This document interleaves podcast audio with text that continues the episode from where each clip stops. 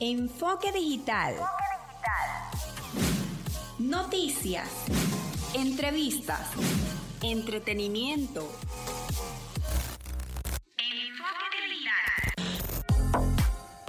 Hola a todos y todas. Este espacio es una producción nacional independiente número 8607 de Francisco Párraga. Están en sintonía de zona 4194.9 FM. Soy Andy Zambrano y este es tu enfoque digital del día de hoy.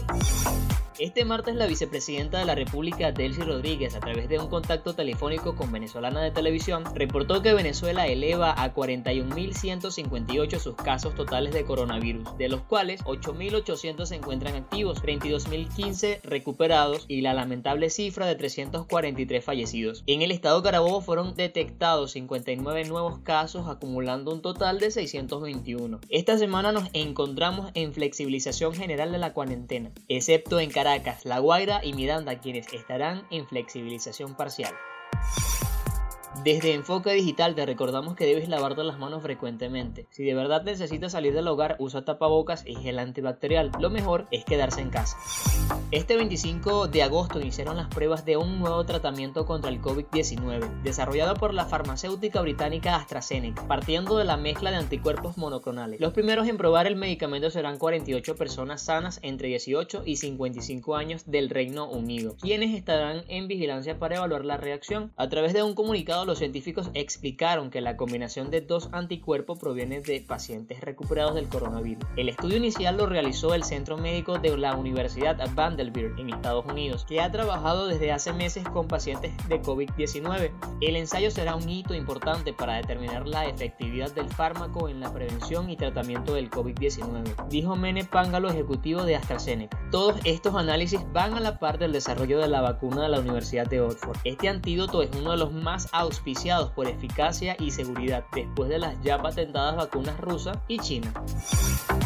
TikTok introdujo una demanda legal contra el presidente de los Estados Unidos Donald Trump y el secretario de Comercio por violar sus derechos de operación comercial en el país. La red social líder entre la generación millennials considera que la Casa Blanca se equivocó al acusar a la plataforma de ser un peligro para la seguridad nacional. La aplicación acusa a Trump de ir contra la empresa por razones meramente políticas y sin tomar en cuenta los esfuerzos de la compañía en materia de transparencia en la comunicación. Hace varios días el presidente estadounidense firmó una orden ejecutiva que combina a TikTok a dejarse vender o irse del país. Una maniobra que los analistas consideran como una precedente negativa que siembra incertidumbre para las inversiones extranjeras en esa nación. TikTok es otro rehén de la guerra comercial que empezó Estados Unidos en contra de China así como Washington ha maniobrado para sacar del juego a Huawei del desarrollo de la tecnología 5G. Quiere golpear a China prohibiendo la séptima red social más popular en el mundo. El gobierno estadounidense refuerza su posición de chantaje mencionando que cuenta con el apoyo del Comité de Inversiones Extranjeras del país, que coincide que TikTok no puede existir como lo hace. El ministro de Educación Universitaria César Trompis declaró al programa radial Dando y Dando que en Venezuela inició este 25 de agosto el debate para